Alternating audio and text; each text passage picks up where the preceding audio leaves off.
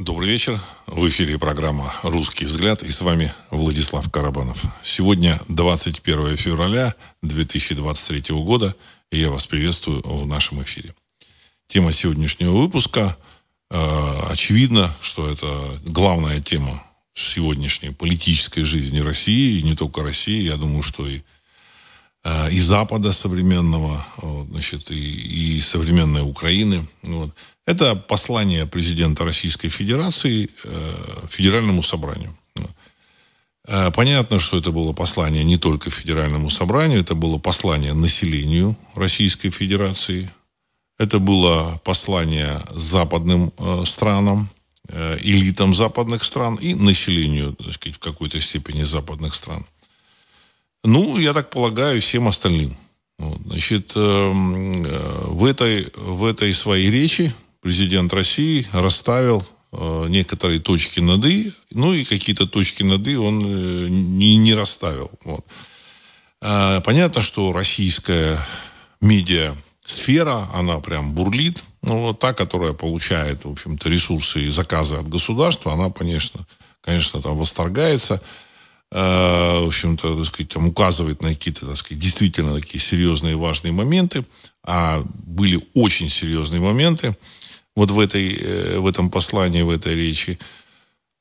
Ну, а публика, которая, значит, там пишет со стороны, в общем-то, недругов, у них там своя точка зрения, своя позиция. Ну, вот, понятно, что у них задача найти какие-то изъяны.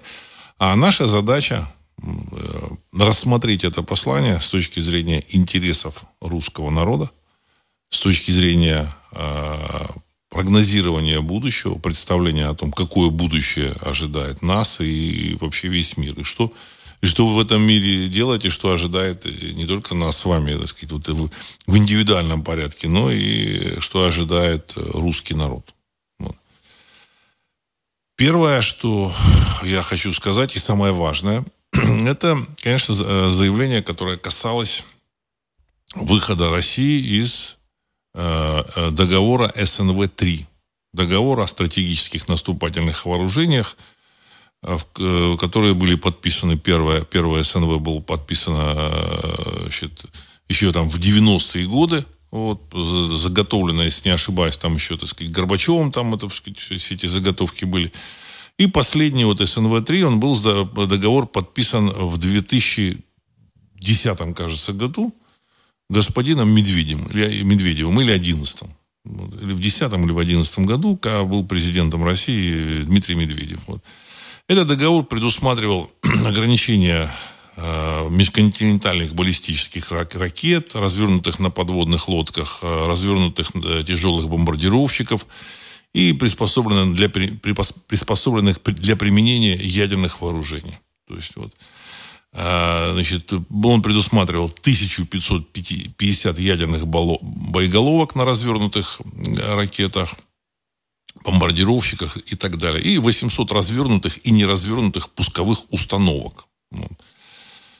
Тяжелых бомбардировщиков, приспособленных для применения ядерного оружия. На самом деле, это самый важный договор, который существует между двумя... существовал, был создан между двумя противоборствующими сторонами, Соединенными Штатами Америки и Советским Союзом, и Россией, которая, в общем-то, является наследницей Советского Союза, и, в общем-то, так сказать, и носителем вот этого, так сказать, вот, э, вот этого права, вот, э, сверхдержавы, вот, носителем этого ядерного оружия, силы и мощи, которая был, был вот, при всем при том у Советского Союза. Это, в общем-то, страна была достаточно отсталая с точки зрения жизни населения, но с точки зрения военной эта страна находилась э, на одном уровне с Соединенными Штатами Америки и, возможно, в чем-то она превосходила. Вот. Россия и Соединенные Штаты Америки, в общем-то, так сказать, э, вот, придерживались этого договора. И этот договор являлся основой мирового равновесия. Вот, как сказать, существует договор между вот этими противниками. Эти, эти противники могут друг друга уничтожить гарантированно. И в этой ситуации смысла, значит, залезать за какие-то красные линии уже не было. Вот. Инициаторами вообще этого договора были, в первую очередь, конечно же, американцы. Почему американцы? Ну, потому что им их страшила ядерная мощь Советского Союза. У них, в общем-то, так сказать, такое благоустроенное общество было, благоустроенное государство. Огромное количество клиентов под американцами были тогда Западная Европа, под американцами была, так сказать, Южная Америка и вообще весь мир, куда ни влез Советский Союз. Им было очень хорошо. Их, конечно, страшила, страшила вот эта ядерная мощь Советского Союза и возможность Советского Союза вообще уничтожить, укатать, в общем-то, Соединенные Штаты Америки. В какой-то момент они посчитали, что они смогут создать противоракетное оружие и так или иначе э, обнулить вот эти военные возможности Советского Союза и Российской Федерации. В общем-то, и они к этому двигались. Я так полагаю, что этот план был еще создан в восьмидесятые годы, вот этим договором «Звездные войны», так называемым, еще там противоракетный договор. Они считали, что Россия, она останется на том же самом уровне, вот, значит, в развитии своих ядерных вооружений, средств, средств доставки, то есть ракет. А они смогут с помощью превосходства в, в области э, электроники, они смогут создать системы, с помощью которых они собьют эти ядерные ракеты. И, в принципе, они двигались вот в этом направлении, и все, в общем-то, так сказать, было замечательно с их точки зрения. По этому же плану движение было НАТО на восток, по этому же плану, значит, там движение на Украину, причем, в общем, с переворотами, со всеми этими делами. Отбросили американцы все эти обязательства, договора, все, все шло очень хорошо. Но они не просчитали, что э, Советский Союз, он, конечно, славился э, значит, нищенским уровнем, жи- уровнем жизни населения, но в области вооружений значит, шестьдесят-семьдесят процентов экономики работало на военную отрасль. И толковых людей в, Амери... в России и в Советском Союзе было не меньше, чем в Америке. Возможно, даже и больше. Вот. Эти толковые люди, как показывает практика, могла... могли сделать из глины, и соломы и палок очень мощное и серьезное оружие. Вот. Этим, этим сильно восхищались японцы. Вот, на секундочку. Вот. Победа во Второй мировой войне Советского Союза – это просто подтверждение вот этого тезиса. Нищий Советский Союз с, там, с неразвитой экономикой или полуразвитой, с нищим населением, с, с такой полуфеодальной системой, так сказать, частично рабовладельской. Тем не менее, Советский Союз, население которого, народ которого понял, что да, вот немцы хотят, хотят уничтожить Россию, этот Советский Союз смог организовать сопротивление и закончить войну в Берлине, на секундочку. Вот. Начали клепать танки, самолеты. Понятно, что и американцы с ленд-лизом помогли, какие-то очень серьезно. Вот. Но, тем не менее, страна смогла остановить немецкое наступление на, на реке Волге. Посмотрите карту, где граница Советского Союза была и где река Волга. Вот все, Сталинградская битва. И дальше, в общем-то, русские солдаты дошли до Берлина, взяли Берлин и поставили несколько флагов на Рейхстаг. Значит, поэтому население России, в первую очередь, оно работало, так сказать, вот в этой, в этой области с отдачей, такие, знаете, с огоньком и с душой. Поэтому, значит, как только нам начались трения с американцами, начали создавать, и, так сказать, реанимировали проекты советские еще, которые были заморожены там, в момент там, развала Советского Союза. В том числе и гиперзвуковые ракеты, в том числе и средства радиоэлектронной борьбы, и, возможно, вот те самые замечательные средства на иных физических принципах. Вот. Что это такое, мы еще не знаем. Вот. Американцы и сейчас, так сказать, те, кто воюет на территории Украины, они говорят, что да, у русских очень мощная, мощная система радиоэлектронной борьбы, и фактически связь подавлена под, или подавляется. Вот.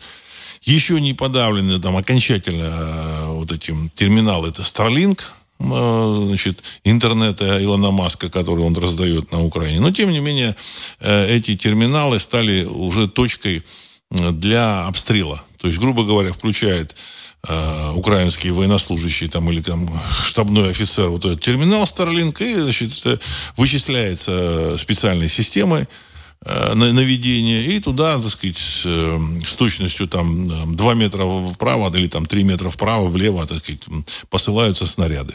Ну, если нужно, ракеты. Все. Смысл использовать, использования этих терминалов на передовой, он исчезает. Возможность использования исчезает. А гиперзвуковые ракеты, гиперзвуковое оружие вкупе вместе с, вот, с этим «Авангардом», который там маневрирует и со скоростью там, двадцать семь тысяч километров приближается, значит, к, к земле, э, к цели, э, значит, обнулили американскую систему противоракетной обороны. Американцы создали безумно дорогостоящую систему противоракетной обороны.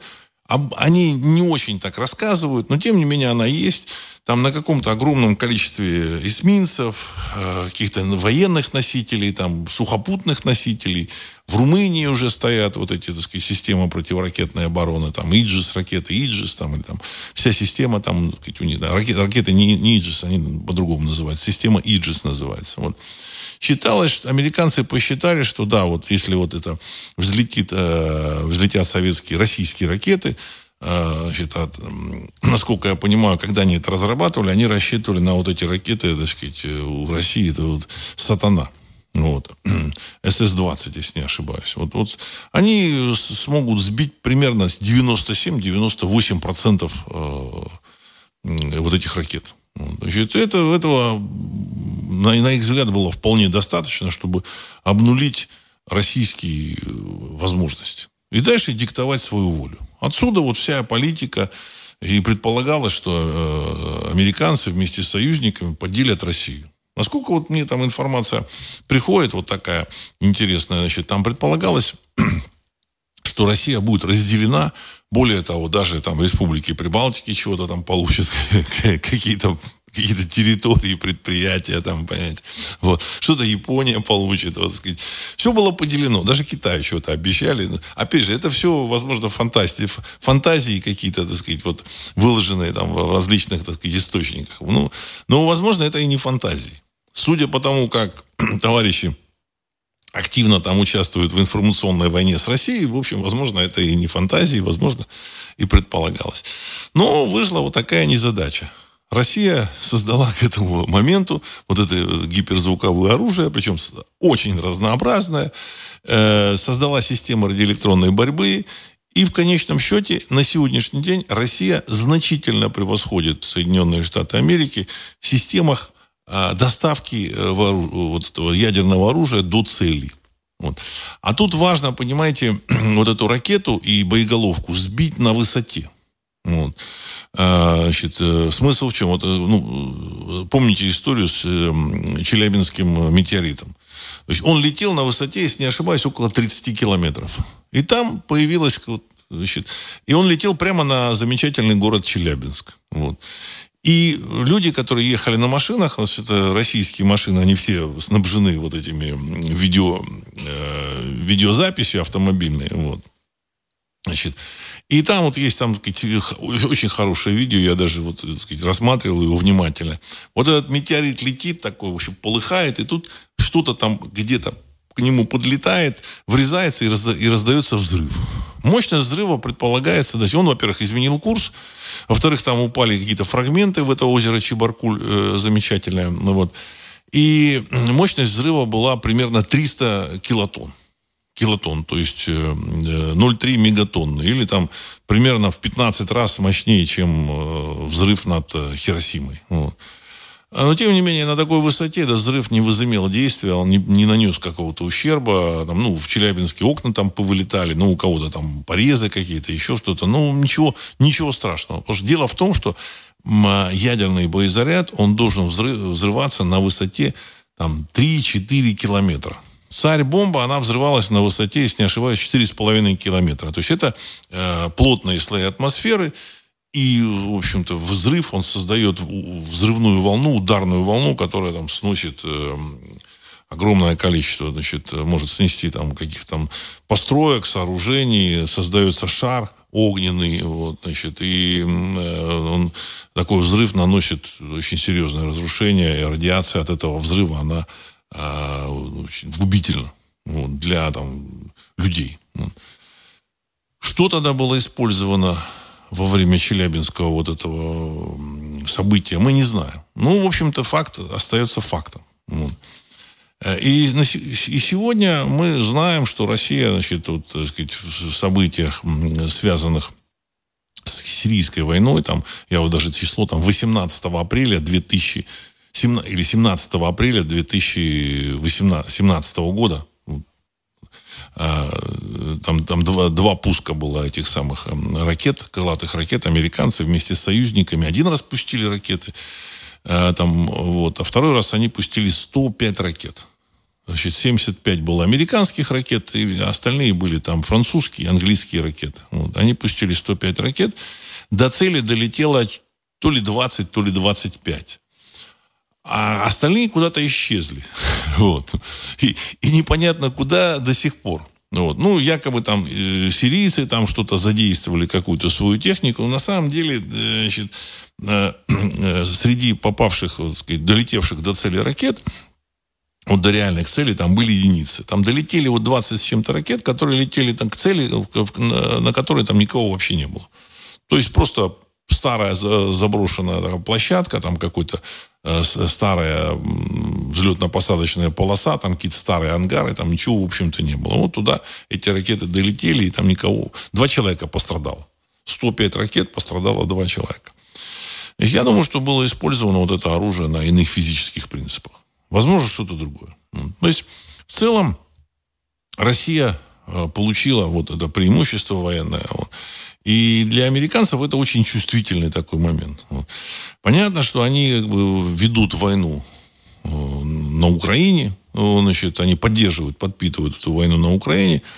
Но главной целью этой войны на Украине, конечно, так сказать, является не столько победа над Россией, хотя, так сказать, в программе оно было, есть какая-то группа, знаете, как американцы, они там, нужно там какой-то вот манхэттенский проект создания ядерного оружия, они создают группу, этот, про, эти люди занимаются, группа занимается этим проектом. Так же и здесь. Я думаю, что они спланировали какое-то действие вообще по отношению к России. Вот эта группа там занималась Украиной там, не знаю, с девяностых годов. Значит, они, они, они создавали какие-то, так сказать, смыслы. Они готовили людей, которые будут работать в прессе украинской. Они готовили какую-то идеологическую базу, какую-то историю писали. Именно так писали историю, в общем-то. Потому что ну, местные товарищи не всегда могли придумать свою историю. Им нужно было придумать свою историю. И вот эта работа шла очень серьезно. Кульминацией этой работы было, был вот этот Майдан замечательный в две тысячи четырнадцатом году, когда они сковырнули вот этого Януковича, который, в принципе, сам был не прочь сотрудничать и с Евросоюзом, и с американцами, но он был не, не такой быстрый. Вот. И вот эта группа, она начала реализовывать вот эту задачу по Украине. То есть, потихонечку уже начала, начала делить Россию. Вот. Почему делить Россию? Потому что Украина – это территория, выделенная из состава России в, в некую независимую республику, так же, как, кстати, Белоруссия. Вот. И понятно, что в процессе развала Советского Союза Украина так или иначе была бы впитана Россией. Впитана. Так же, как вот сейчас, так сказать, с Белоруссией происходит. Вот. Ну, вот, как бы, так сказать, товарищи решили, американские товарищи, у них там другие планы были. И в этой ситуации, когда у России уже есть превосходство в, в средствах доставки ядерного оружия, вот, значит, Россия заявляет о выходе из этого договора, который, так сказать, ну, создавал определенные рамки. Значит, наличие, количество там этих атомных бомб, еще чего-то, еще чего-то. Я думаю, что в любом случае они рассчитывали на свои вот эти ракеты, на, на, на эту свою систему противоракетной обороны ИДЖИС. Вот. И они там, возможно, там у них какие-то математики считали. Ага, у России должно быть тысяча пятьсот пятьдесят вот этих боеголовок на этих ракетах. Ну, мы вот там собьем столько, столько, столько. А теперь, я так полагаю, что Россия уже, в общем-то, так сказать, выкинула этот договор. Тут ну, формально президент России сказал, что мы приостановили договор, не вышли. Ну, в реальности это означает отказ от этого договора. Отказ. Что бы там ни рассказывали о приостановке, не приостановке, понимаете, все это, все остальное ерунда. Все, все остальное сантименты и лирика. Вот. Важно, что Россия отказалась от этого договора. Что там у России есть, какие ракеты, сколько этих боеголовок, они уже, в общем, не знают. Это для них очень, очень и очень чувствительно. Вот. Это такой важный момент. Более того, значит, настолько чувствительно, что Байден заявил сегодня, вот он только... не так давно, так сказать, проснулся, видимо. Все-таки там в Америке жизнь начинается попозже. Он хоть и в Польше, но тем не менее живет, наверное, по американским часам. там девять часов утра, это четыре часа дня. Ну, возможно, он там раньше ознакомился с выступлением или у помощники. Вот. И он уже заявил, что, что Байден заявил, это уже такая информация, Байден заявил об отсутствии стремления уничтожить Россию. Важный момент. Президент России сказал, что Запад собрался уничтожить Россию, начал войну с нами. И в этой ситуации мы уже, в общем-то, так сказать, не соблюдаем этот договор, приостановили этот договор. Вот. Все вместе оно означает э, сложности и риски для экономики американской. Дело в том, что американская экономика – это не только, так сказать, инвесторы, которые живут в Америке. Это инвесторы, которые живут уже в других странах, многие инвесторы. Вот. И даже американские инвесторы могут куда-то перебраться. Ну, так, такое тоже может быть. И, соответственно, эти инвесторы просчитывают тоже риски. Американские э, математики просчитывают э, возможности сбить российские ракеты, а инвесторы просчитывают возможности э, ядерного столкновения и нанесения России удара по американским каким-то, так сказать, центрам. Вот. Соответственно, это удар по американской экономике. Вот. Поэтому э, нужно срочно что-то решать. Вот. Они, возможно, не ожидали. Думать, что там в Америке там все великие шахматисты, ну, можно, так сказать, считать, что там есть люди, которые там какие-то небольшие, так сказать, участки партий. Вот. Они правильно просчитывают, они очень грамотно понимают человеческую психологию, но в самой вот в большой партии, партии они многих вещей не понимают. Они заложники своих представлений о России, своих иллюзий о себе. Это, так сказать, медицинский факт. Ну, то есть они не понимают каких-то вещей, которые они сами не переживают. То есть в данном случае американцы решили, что российское население после того, как Америка, Европа, то есть развитые страны перестанут поставлять свою продукцию в Россию, там Мерседесы, там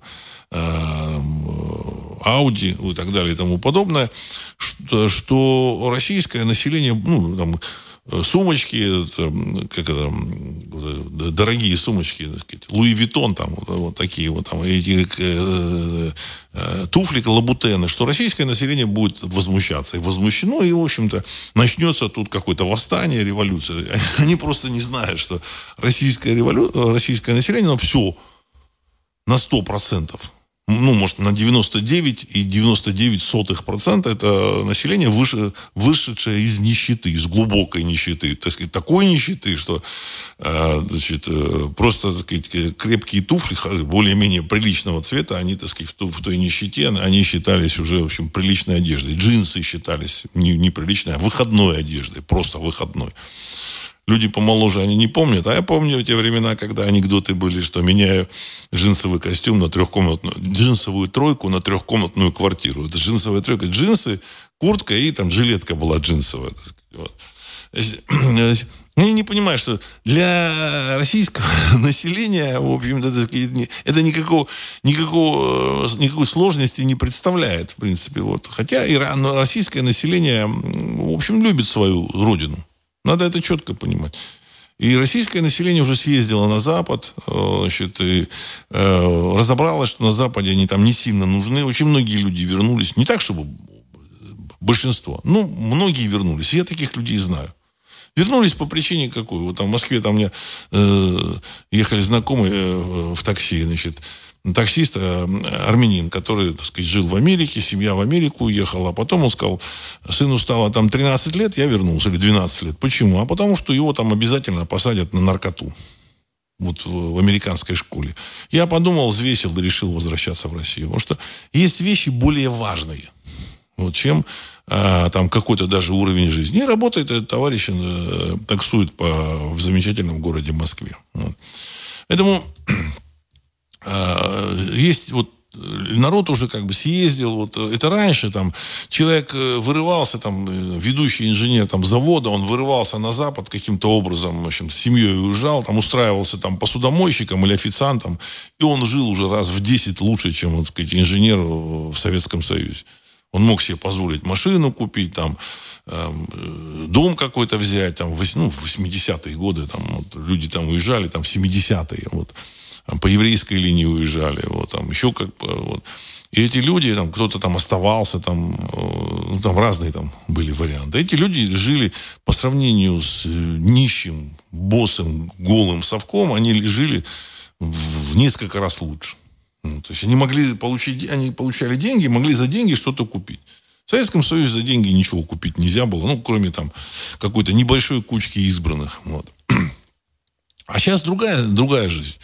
В России худо-бедно рыночная экономика, значит, все можно купить, и, значит, к миру там, значит, производителей продукции мировой прибавилась такая замечательная страна, как Китай, Индия, там, Турция прибавилась, которые выпускают вполне себе там, конкурентную продукцию. Там, понятно, что китайские машины, они не такие престижные, как там Мерседес и там бэ эм вэ, но, тем не менее, ездить на них можно. А советский, российский человек, он, в общем, такой человек, ну, это практичные люди.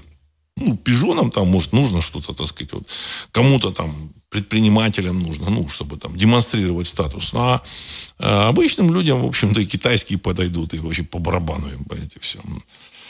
И в этой ситуации, значит, люди здесь вполне себе патриоты. Патриоты. Патриоты своей страны, своего языка. Я много раз говорил о том, что русский человек, он осознает свою родину сердцем. Вот, человек, он не, не международными договорами какими-то, вот, а сердцем. То есть каждый народ, он ощущает, осознает свою родину сердцем. И границы этой родины он ощущает сердцем. Это его мир. В своей книге «Священные основы нации» я об этом пишу. То есть священный язык, священная земля и священное время. То есть это культура. Священное время – это культура. То есть, ну, кто-то там говорит, что культура – это там Чайковский, там, Рахманинов или там балет «Лебединое озеро». Я лично считаю, что культура – это священное время. Когда человек знает, кто он, откуда и от, какие корни у него есть. Вот это важно. Это, это священное время, оно, оно формирует ощущение, связь вот с этой землей, народом, языком. А вот у американцев этого все-таки нет. Там очень такие умные люди, как это сказать, яйцеголовые, там много яйцеголовых умных людей. Они действительно построили, американцы, э, очень мощную экономику, очень мощную страну. Вот. Ну, хотя, так сказать, эта мощь уже клонится к закату. Но, тем не менее, они, они лишены вот этого, так сказать, ощущения э, своей привязанности к этой священной земле. И священного времени у них нет. Я не хочу никого обидеть. Я считаю, что американцы, так сказать, это прекрасные люди, в общем-то, и обычные американцы. Но, тем не менее, у американской элитки, или элиты, можно так назвать, у них вот этого чувства нет. И поэтому они не могли просчитать вот простых вещей. Они исходили из того, что сейчас вот российское население привыкло там, к лабутенам, там, бэ эм вэ, там, Мерседесам, и теперь вот они Луи Виттону, там, сумкам, и теперь они будут, значит, демонстрировать. Нет, нет. Вот.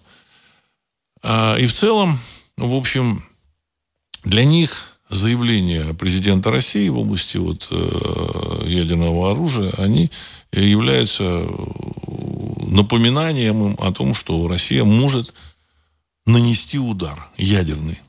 Вот. Дело в том, что президент России сказал, что да, вот де-факто они напали на наш аэродром со стратегической авиацией. Де-факто. А в этой в концепции ответа на, ядерный, на, на использование, концепции использования ядерного оружия как раз вот такой, такой факт является основанием для нанесения ядерного, ответного ядерного удара. Вот в буквальном смысле этого слова. Ну, давайте я зачитаю сейчас вопросы, потому что много вопросов. А, да. Ну, много вот в, это, в этом выступлении, много, конечно, было и моментов, которые президент Российской Федерации не, застро, не затронул. И я здесь сразу хочу обозначить позицию свою. Во всяком случае, программа «Русский взгляд». Я думаю, что многих слушателей программы «Русский взгляд». Мы не имеем доступа к российской власти. Мы на нее не имеем никакого практически влияния. И поэтому мы здесь живем, ну, в общем, как бы осознаем себя частью русского народа, частью русской земли. Но, тем не менее, мы, в общем-то, так сказать, в, в этой ситуации, так сказать, там, включаемся в те или иные события. Но повлиять на эту власть мы, к сожалению, не можем. Это тоже такой важный, важный момент. Зачитаю сейчас вот ваши вопросы. Сергей, девятнадцать пятьдесят шесть. Почти все аналитики отмечают, что речь президента РФ ничего нового не прояснила в плане развития экономики и развития страны. Создается впечатление, что у страны никаких проблем нет и решать их не надо. На фронте снарядный голод и нехватка мин. Конец цитаты. Уважаемый Сергей, вы э, затронули, пожалуй, самую важную тему, э, кроме темы вот этого, значит, выхода из договора о стратегических наступательных вооружениях. Вот. Действительно, значит, было много хороших, правильных слов о патриотизме, о России, о том, что Россия как бы защищает свой народ, при, при, призывов э, предпринимателям, в общем-то, вкладываться в российскую экономику, развивать российскую экономику, вкладывать свои таланты в Россию. Вот. Но, тем не менее, не было сказано самого главного, что, в общем, призывы выращивать на земле там клубнику, из которой нужно отдать сорок процентов кому-то, они как бы не возымеют действия. Понимаете? Услов... Нет условий. Нет условий. Вот. Нет условий не потому, что там какие-то законы там неправильные или еще что-то. Все, в общем, так сказать, я думаю, что там пишут они нормально. Дело в том, что российский вот этот правящий, правящая группа, там классом назвать не знаю, можно, нельзя. Это люди, которые сформированы в определенных условиях. Это частично наследники, так сказать, Советского Союза. Частично они, они попали в этот правящий класс в девяностые годы. Но эти люди создали огромную... Ну, во-первых, эти люди не все являются патриотами. Это мы, в общем, поняли. Вот. И эти люди создали огромную бюрократическую машину. Она не такая, как в Советском Союзе. Но в целом это именно эта бюрократическая машина, она созда... сожрала Советский Союз. Полностью сожрала. Вот. Так же и сейчас. Значит, все вопросы решаются, в общем, на самом высшем уровне. Что вот мы там сейчас вот э, должны там материнский капитал там с четырнадцати лет там да, да, э, давать. Или с две тысячи седьмого года там в Запорожье, Херсоне, там на новых территориях. Вот. Еще какие-то вопросы. На самом деле в послании президента эти вопросы не нужно детализировать. Это должны сделать чиновники. Чиновники довести до каких-то своих э, других чиновников. Они должны донести до, до потребителей. Ну, здесь есть момент, который, вот, я считаю, может служить оправданием. Это э, ну, такой, ну, пиар-компания для жителей Украины. Для них вот этот материнский капитал с две тысячи седьмого года, который выплачивает Россия на бывших территориях Украины, а теперь которые российские, а это морковка такая серьезная. Это серьезная морковка. Ну, вот. Может быть. Ну, в целом, но в целом, вот, знаете, как бы, вот эти призывы, за которыми не, не следуют реальные какие-то действия, они, конечно, вызывают недоумение, как, как минимум. Вот здесь я хочу ну, слушателям программы «Русский взгляд», это постоянно слушатели в основном, хочу сказать, что э, вот я вот с начала этой спецоперации, даже, так сказать, немножко чуть пораньше, я перестал, в общем-то, так сказать, впадать вот в какую-то критику, ну, в какие-то, так сказать, экскурсы, так сказать, с критикой, вот, значит, там, действий каких-то там, какой-то там российской власти. Вот. И с начала этой спецоперации вообще постарался эту, э, с критикой, как бы, так сказать, ну, быть, э, ну, не то, что аккуратнее, как бы не использовать критику. Вот. Значит, и поэтому и сейчас я как бы постараюсь сказать максимум, максимально мягко. Максимально мягко. Я хочу сказать одно, что бизнес это, ну, там есть патриоты, они есть. Но кроме патриотизма существуют и, в общем-то, объективные экономические правила и условия.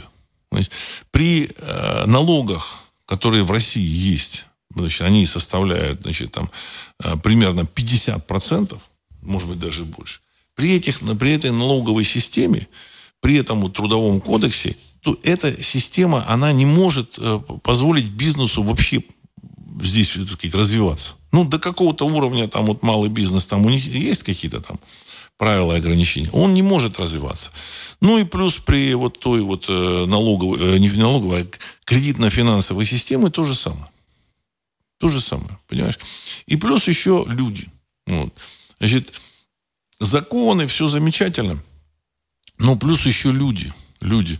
Человек, не связанный с государством, он не получит ни контрактов, ни заказов, ни там кредитов каких-то, еще там, так сказать, ни там земли, ни помещений, ничего. Просто я вот знаю, да, банки дают кредиты там вот, вот сейчас, вот сейчас российские банки вполне себе там нормальным этим, под ну, безумные проценты, под безумные проценты. Вот.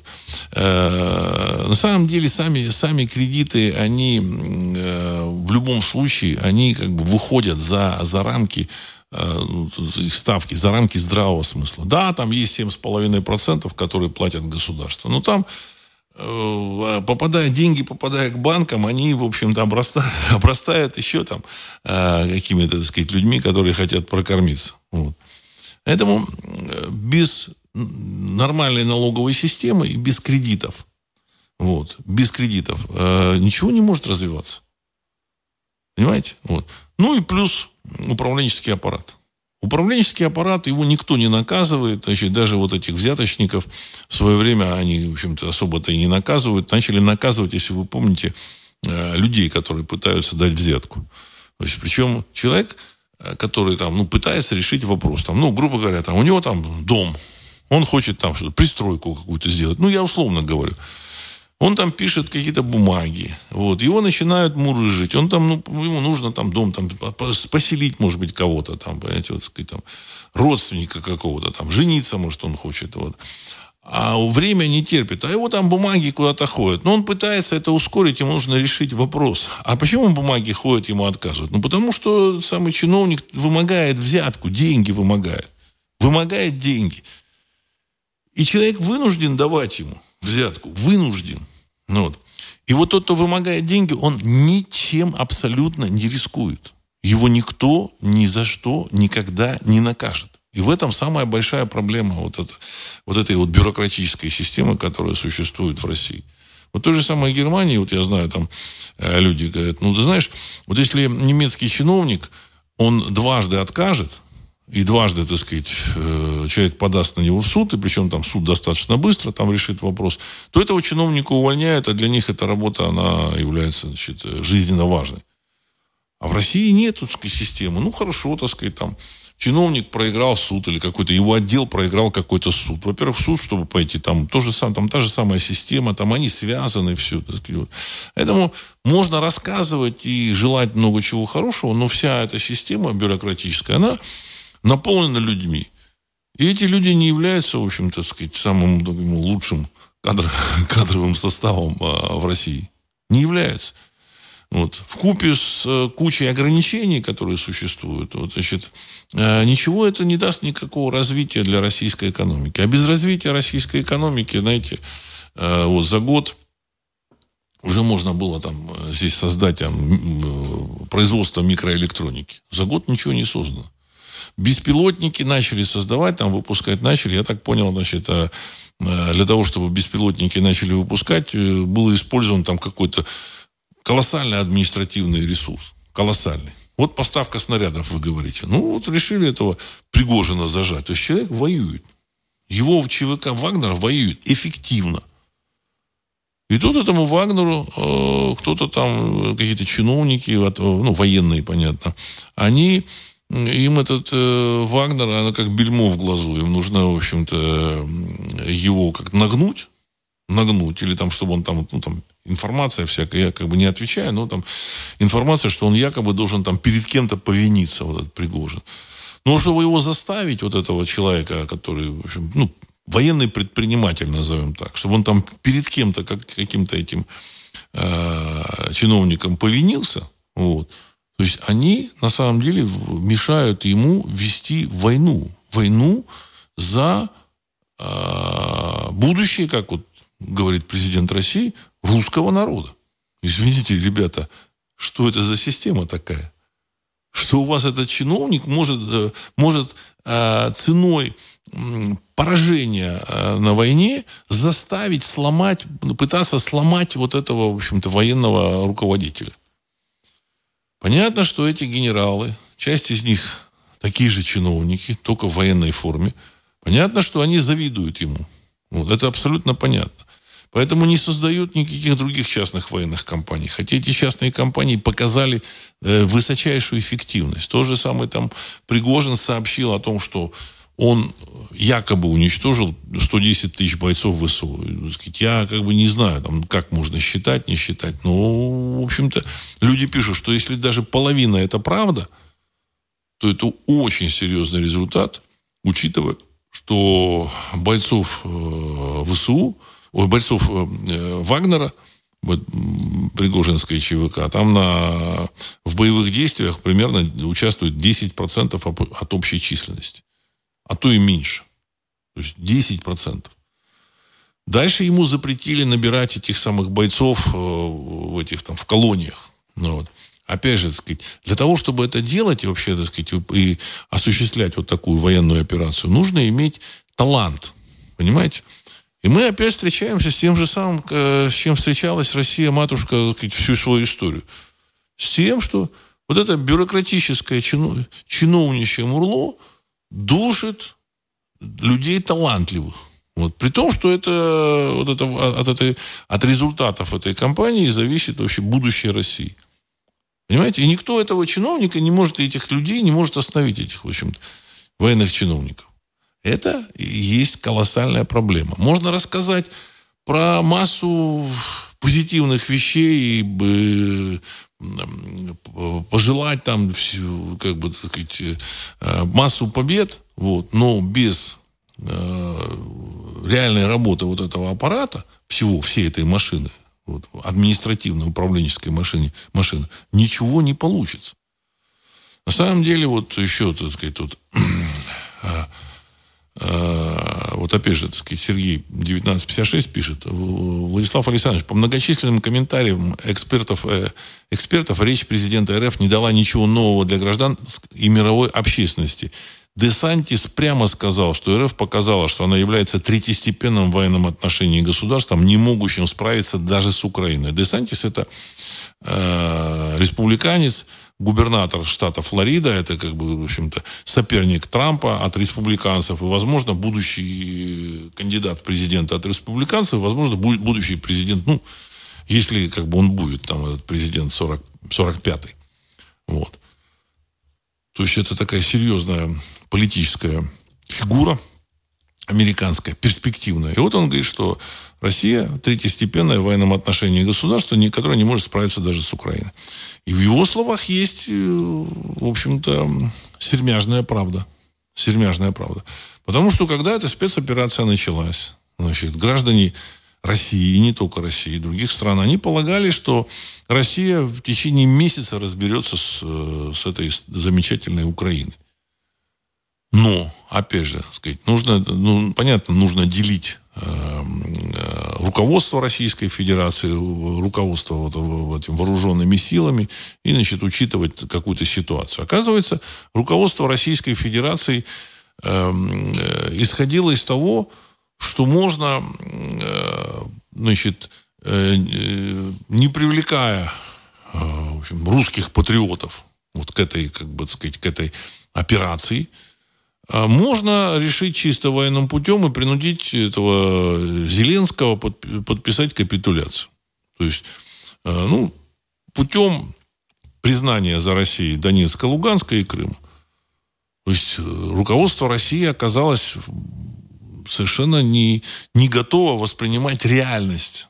Вот это вот такая серьезная вещь. Реальность. Вот. А реальность оказалась такова, что, значит, Запад...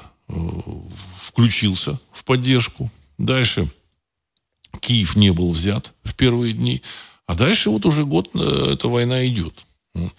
И в течение года, благодаря там, действиям каких-то чиновников, каких-то мидовцев, то есть военные там воюют на поле боя, и показывают чудеса там храбрости, смекалки, как бы результатов. А какие-то, так сказать, мидовцы, вот они там прохлаждаются, все там выдвигают какие-то ноты, какие-то там призывают к каким-то переговорам, еще какой-то ерунде.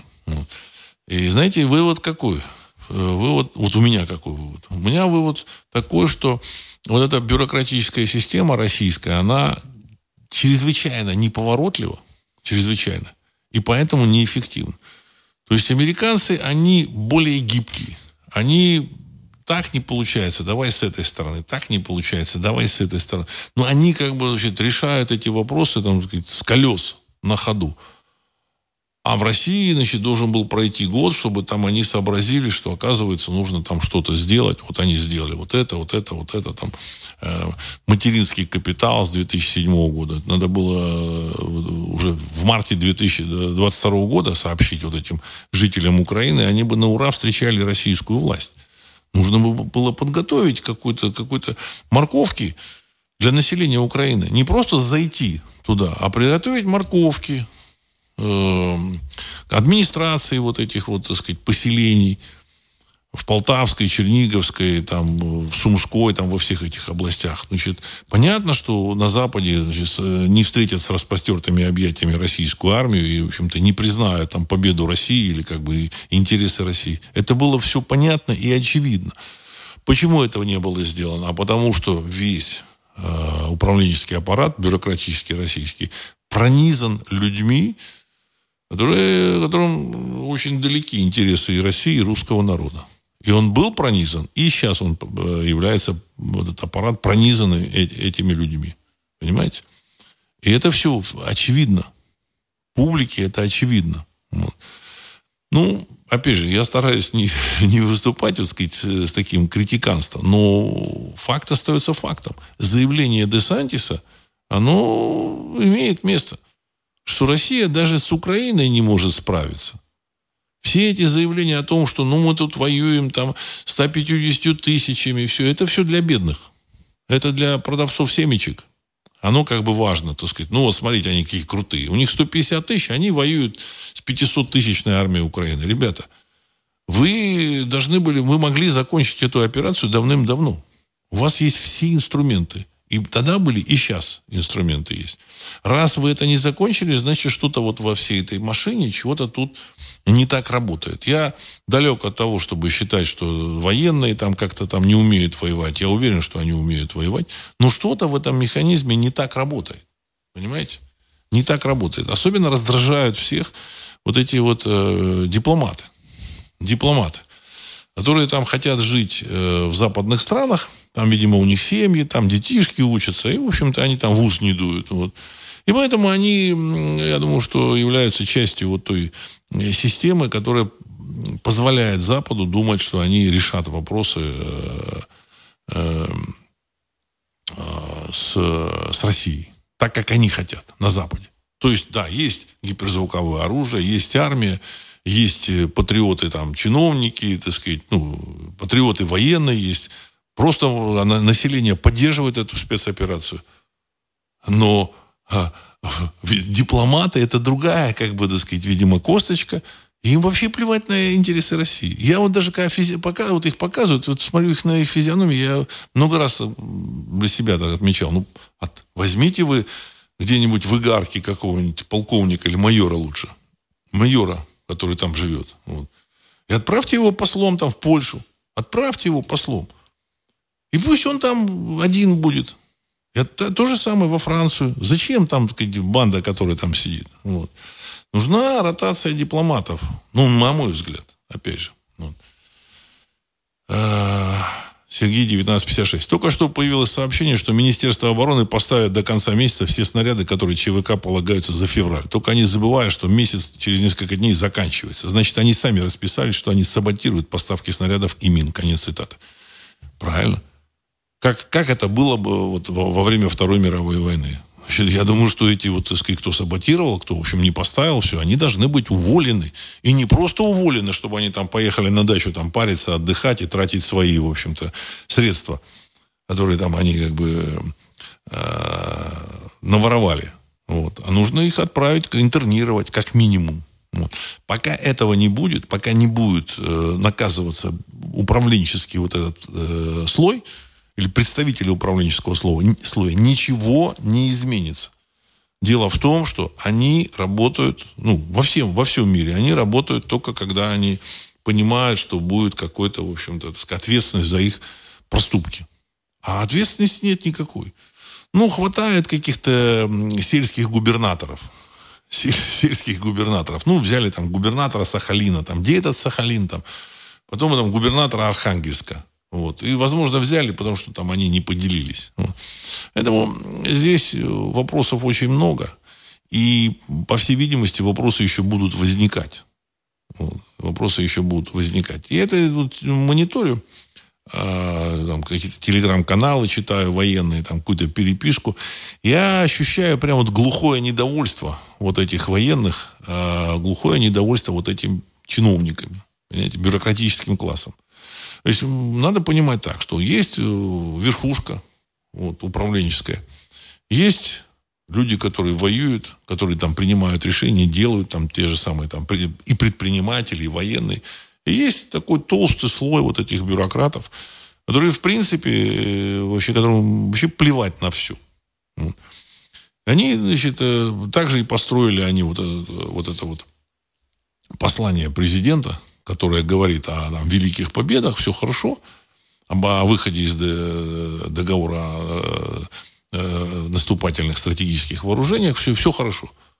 Но ничего не сказано о том, что касается реальной экономики. Ничего не, и, и не сказано, потому что они все это готовят, они этого не хотят ничего, так сказать, менять. А без этого никакого импортозамещения не будет. Это очевидные вещи. Ну, тут мы можем только смотреть со стороны и разводить руками. Вот. К сожалению. Вот я еще раз хочу сказать, что программа «Русский взгляд» — это, в общем-то, взгляд, к сожалению, со стороны. К сожалению, со стороны. Так, Георгий, двадцать девять. Владислав, приветствую. Если жизненно важные вопросы можно решить только с указки президента, то и не иначе это говорит о плохо выстроенной системе руководства страной. Конец цитаты. Совершенно верно. Совершенно верно. Ну, понимаете, как бы желание есть, но для того, чтобы менять, для этого нужна, в общем, политическая воля. А это очень серьезные шаги. Они и так серьезные шаги сделали. Но, понимаете, так сказать, Россия вступила в ту... Вот как бы в то время, в котором нужны какие-то серьезные решения. А этих серьезных решений, к сожалению, нет. Ну, есть, конечно, там вещи, которые там, ядерное оружие. Но, насколько я понимаю, американцы, они понимают слабость вот этой бюрократической управленческой машины. И, в принципе, так сказать, они уже освоились. Вот они за год... Началась спецоперация, вот они за год, они поняли вот ее слабости этой машины, они понимают, что да, вот, значит, мы год уже вот идут военные действия, а только через год вышли из этого договора о стратегических наступательных вооружениях. Понимаете, об этом нужно было говорить еще год назад. То есть машина очень медленная. А когда медленная машина принимает такие важнейшие решения, то эта машина, она реально слаба. Ну, реально. Так. Патрик. Кремль боится трогать осиное гнездо чиновников больше, чем укронацистов. Конец цитаты. Совершенно верно. Совершенно верно. Вот. В общем-то, там как бы действительно, так сказать, вот это гнездо. Вот. А людей, которые вот, значит, там при, приняли бы какие-то адекватные решения, нет. Точнее, так сказать, включить механизм очистки вот этих вот, так сказать, авгиевых конюшен. Для этого нужна политическая воля. Понимаете? Потому что ребята, которые начнут чистить, они могут так чистить, что тоже, как бы, так сказать, исходя из глубоко своих интересов. Вот здесь как раз и нужна патриотически ориентированная, вот, так сказать, общественность, ну, назовем так, или патриотически ориентированная сила. А этих людей, к сожалению, вот, товарищи, которые управляют страной, они побаиваются. Побаиваются. Вот. А, так, профи. Добрый вечер. Несколько дней назад было сообщение, что «Газпром» получил право создать ЧВК. Конец цитаты. Тоже читал это сообщение. Я хочу сказать, что это все чисто бюрократическая возня. Единственное, конечно, что-то может получиться, если они найдут нормального толкового товарища. Но, опять же, понимаете, так сказать, я не представляю ЧВК, которым будет управлять Миллер. Не представляю. Понимаете, сам Пригожин, сам по себе, это такой пассионарный человек, есть у Гумилева такое понятие пассионарных людей. Пассионарный человек. То есть нужны пассионарные люди. Эти пассионарные люди есть в стране, хотя их, в общем-то, старательно задвигали, не допускали во власть, там, в партию, там, то есть категорически держали на расстоянии. Но эти пассионарные люди, они нужны Кремлю там уже самому. Какие-то отдельные люди. И вот этот отдельный человек вот попался, так сказать, вот где-то там вот, на горизонте, и ему дали вот этот ЧВК, потому что, ну, кто создаст ЧВК и отправит его, так сказать, хрен знает куда, в эту Сирию, в Сирии, чтобы эти люди воевали. А он смог. Понимаете? Компанию, начало вот, начало вот этих... И он оказался талантливым организатором. То есть он понимает, как договориться с людьми, как мотивировать их, как их, что нужно людям, массу вещей. Очень важно человек какой. Очень важны люди. Люди. А власть э, и в Советском Союзе, и в Российской Федерации, эта власть, вот, так сказать, вот, она боится пассионарных людей. Боится. Ну, понимаете, так сказать, отсюда вот поэтому год топтаний. Год топтаний. Э, Ануфриев. О демографии. Самой важной проблемой в, э, в России в, посл... в послании почти ничего не было сказано. За исключением маткапитала для всех семей, родивших детей с две тысячи седьмого года, с момента запуска маткапитала в РФ на всех новых территориях. Конец цитаты. Уважаемый Владимир, если сейчас мы начнем о демографии рассказывать, это нужно там часов десять. Это только начало. Вводная часть. Понимаете, только вводная часть. Вот. Поэтому не будем о демографии. Не будем о демографии. Тут, знаете, как бы оно все связано. Все одно связано с другим. Все тоже упирается вот в бюрократическую систему управления. Она неэффективна. Ярослав, Харьков. Владислав, имеет ли смысл ждать чего-то двадцать второго - двадцать четвёртого февраля? Конец цитаты. Вы знаете, я не знаю. Я не знаю. Вот знаете, здесь мы, мы наблюдаем со стороны. Если даже вот в эти планы там кремлевские, так сказать, вот этих вот руководителей не посвящены люди, которые там находятся, или посвящены так чуть-чуть, то население страны просто наблюдает. Так сказать, куча добровольцев пошли туда, воюют. Но даже этих добровольцев вот, лишили снарядов, потому что они слишком хорошо воюют. Ну, о чем можно, может идти речь? О чем может идти речь вообще? Понимаете? Поэтому не знаю. Будем надеяться. Будем надеяться. Значит, сейчас... Сейчас, вот, сейчас много вопросов.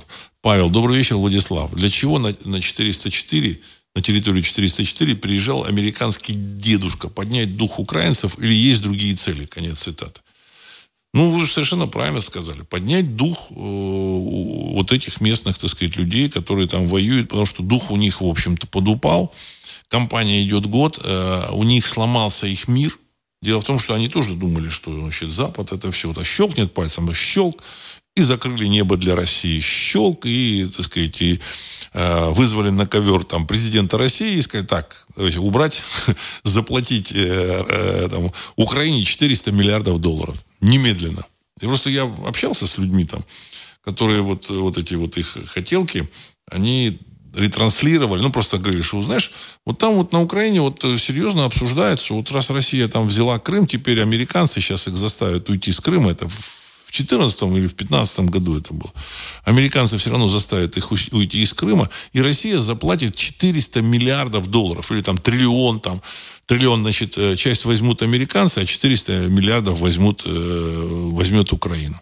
Вот. На полном серьезе говорили люди, которые там вращаются, так сказать, я так понял, в, в, в ряду там, первой там, десятки, там, двадцатки поли, политиков или около политиков. Ну, может быть, первые там, пятидесятки. То, то же самое они думали про Европу. Сейчас щелкнут пальцем и все. И скажут этому самому выйти с Украины и все. А, а вот не, не, выяснилось, что это не совсем так. Оказывается, Россия... тоже имеет ядерное оружие, армию имеет. И, в общем, вполне такое какое-то серьезное количество людей, которые хотят поменять ситуацию. И до них это, для, до исполнителей, для, до верхушки, там, верхушки там глубоко по барабану, что они там себе решили свои, свои жизненные вопросы, на их взгляд. То есть про, проиграют, они уедут, так сказать, чертям собачьим. А у них уже там гнездышки, там все, все, все, все нормально. Надо. На Западе.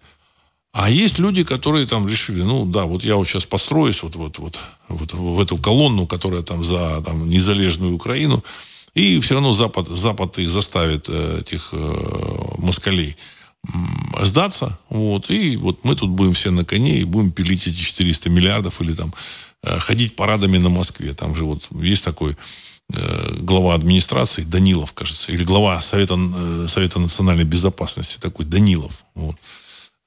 Он был губернатором Луганской области, кажется. Он сказал, что да, мы, мы наши танки, ну, их танки, буд, будут на, на параде в Москве, на Красной площади. Или там не танки, они просто будут, на, мы будем на параде в Москве. То есть, и это как бы подпитывает людей. Есть люди, которые верят в это. Вот. Но эта вера, она потихонечку, так сказать, она испаряется по мере, так сказать, затягивания этого конфликта. Она испаряется, вот. Население уезжает, бежит оттуда. Мобилизовать кого-то там уже там не удается. Ну, в первые там месяцы они мобилизовали. Ну, по всей видимости, каких-то людей уже положили вот в этих своих там, так сказать, атаках, контратаках. Вот. И на Западе тоже уже, в общем, сомневаются, а зачем мы влезли.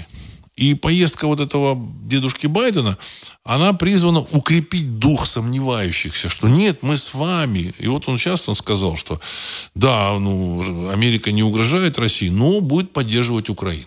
Но будет поддерживать Украину. Почему? Потому что там потихонечку армия разбегается. Насколько мне понятно.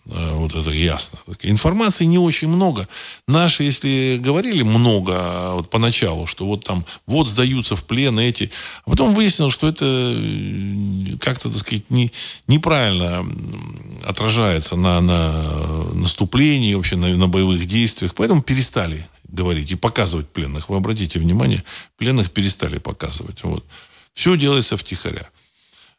Значит, но тем не менее, значит, я думаю, что там потихонечку армия там разбегается, там пленные переходят, вот эти вот, так сказать, ну, стремятся, значит, перейти, договориться. Вот.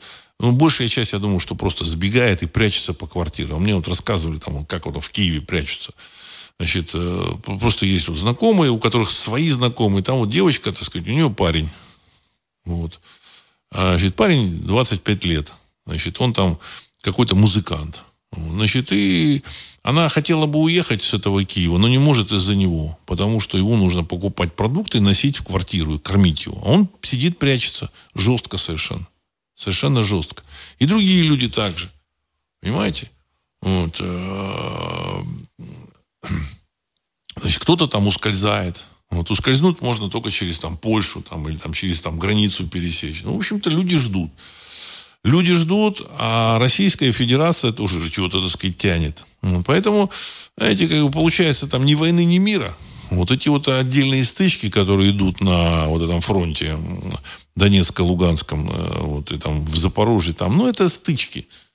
Ну, этот ЧВК воюют сами, сами, значит, исходя там. Вагнер, там, я так понял, там Бахмут они сами берут. Потому что, ну, ну, надо что-то делать. Армия, которая не воюет, она разлагается. Поэтому они, как толковые, талантливые командиры, они, в общем, осуществляют какие-то военные операции, военные действия. Вот. То есть, решений нет. Ну, я думаю, что не только решений, но нет э, понимания, что будет дальше. То есть, есть эти дипломаты, которые говорят, нет, нет, не нужно, мы договоримся. То есть, это серьезная такая группа, бюрократической вот этой пирамиде, я много раз говорил, что дипломаты российские, это, в общем-то, отдельный там, э, не, не просто класс, не отдельная группа, это вообще отдельная нация. Отдельная нация. Дипломаты Советского Союза, можно назвать, так сказать. Знаете, в Советском Союзе была национальность, в паспорте писали, э, ну, национальность, а тут дипломат, национальность писать. Вот. То есть, эти люди, у них свои интересы. Вот. Так, так, сейчас Давайте еще этот вопрос. Андрей Тушин. Владислав, добрый вечер. Как вы считаете, поставят ли на Украину боевые самолеты НАТО? Ну, поставят, не поставят. Никакой роли они не сыграют. Все поставки этих танков тоже никакой роли не сыграют, потому что, ну, ну если уничтожили четыре тысячи танков, ну, очередные там, там двести, триста, пятьсот, тысячу танков вообще погода не сделает. В России двенадцать тысяч танков, э, куча этих противотанковых систем, куча ракет, и все это, так сказать, они перемолят. Все, уже перемололи. И, во, и вот этим европейцам, американцам, они понимают, что нужно договариваться. Вот. Условия России, они, так сказать, озвучены больше года назад. Это признание Донецка, Луганска, Крыма и теперь уже Херсонской и Запорожской области в составе России, за Россией. Дальше будет уже, скорее всего, Одесса, Николаев и там, так сказать, все правобережье. И денацификация, демилитаризация. Что такое денацификация, демилитаризация? Это, значит, все это руководство, которое есть, оно так или иначе попадет, должно попасть под денацификацию России. То есть они будут, видимо, наказаны, отправлены в Сибирь. Это в лучшем случае. Вот демилитаризация, это Украина должна быть нейтральным государством с правительством, которое утверждается в Москве. Ну, как-то так. Вот. И, естественно, европейцы, американцы этого не хотят. Ну и плюс у американцев задача, я много раз говорил, их главная задача — это финансы. Вся эта война, все-все-все, это все связано с тем, что противодействие с Россией, там, значит, бадание с Россией, это потому, что у них... На, значит, на, вот, вот уже, уже финансовый кризис, он уже начался. Просто они оттягивают крах, крах своей финансовой системы. Они там печатают деньги, они, в общем-то, так сказать, им нужно найти виновных. Ну, виновного, виновными они хотят сделать Россию. Может быть, если удастся им, они, как бы, я думаю, что не оставляют еще надежд, что, так сказать, политическая система России рухнет, и они будут ее делить. И тогда они решат все свои финансовые вопросы, все, все свои долги закроют. А так у них огромное количество долгов. У них э, э, дефицит торгового баланса один триллион долларов. Это чудовищная сумма. Просто чудовищная. То есть они на один триллион долларов официально завозят продукции больше, чем продают сами. То есть э, страна, она имеет отрицательный баланс. Понимаете? Отрицательный баланс. На один триллион долларов. То есть каждый американец, в общем, должен каждый год там увеличивается его долг на, на, на три тысячи долларов. Вот, значит, это только за торговый баланс. А еще там платежный баланс, еще какой-то баланс. Там вообще чудовищные суммы. Чудовищные суммы. И им нужно этот вопрос решить. Нужно отвлечь население. Поэтому вся эта кампания. Но ядерная война в их планы не входит точно. Поэтому не переживайте. Опять же, всякое бывает. Может, какой-нибудь этот особо там агрессивный, яростный там генерал там нажмет эту кнопку. Такую-то я не исключаю. Вот. Но я думаю, что американцам, европейцам ядерная война точно не нужна. Вот. Но тянуть кота за хвост, они, в общем, тянули, тянули, тянули, а нужно было все это останавливать еще год назад. Вот сейчас только им сказали, так, мы выходим из договора по этим стратегическим ядерным вооружением. Так, ребята, а чего год ждали? Чего год ждали? Уже там у Соловьева в передаче, так сказать, уже говорится, что надо мочить ядерные атомные а, ракеты, ядерные ракеты с, с ядерной боеголовкой по Лондону.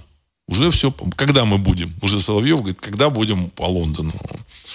А, вроде там в шутку, полушутку, но, значит, требование звучит такое. Причем там генералы говорят об этом. Понимаете? Значит, а почему в Кремле ничего не говорят?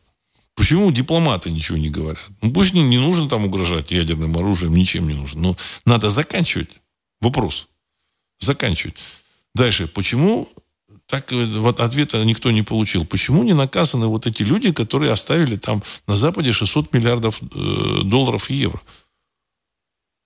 Кто автор этой кубышки? Почему автор этот, этой кубышки, он, в общем, до, так сказать, до сих пор э, имеет какой-то, так сказать, вес вот в этой политической вертикали управленческой? Извините, ребята, в общем-то, шестьсот миллиардов – это чудовищная сумма. Чудовищная. Придумал эту кубышку Кудрин, Кудрин придумал эту кубышку, так называемую. Я всегда, вот, помните, в своих передачах смеялся, говорил, какая кубышка, нужно деньги в экономику вкладывать. Какая кубышка? Что за сельский этот самый менталитет? Понимаете? Это менталитет каких-то таких э, селян. Вот. Он, либо он не совсем здоров, тогда проверьте его. Либо он предатель. Тоже, в общем-то, так сказать, нужно там вы, вы, поставить точки над «и». Вот. Так, ну и вот еще вопрос. Сергей, девятнадцать пятьдесят шесть. Шойгу наградил командующих группировок, которые все в, все в настоящее время провалили наступательные действия на украинском фронте и отступают с ранее занятых позиций. При этом игнорируют командиров, которые ведут активные боевые действия на различных направлениях. Конец цитаты. Ну, это вот, так сказать, выкрутасы, финты бюрократической системы. Когда выдвигают и награждают не тех, кто результат какой-то, так сказать, показал. А, ну, вот людей, которые крутятся, вот, так сказать, на ковре там правильно, там правильно, там честь отдают, значит, ну, блатные.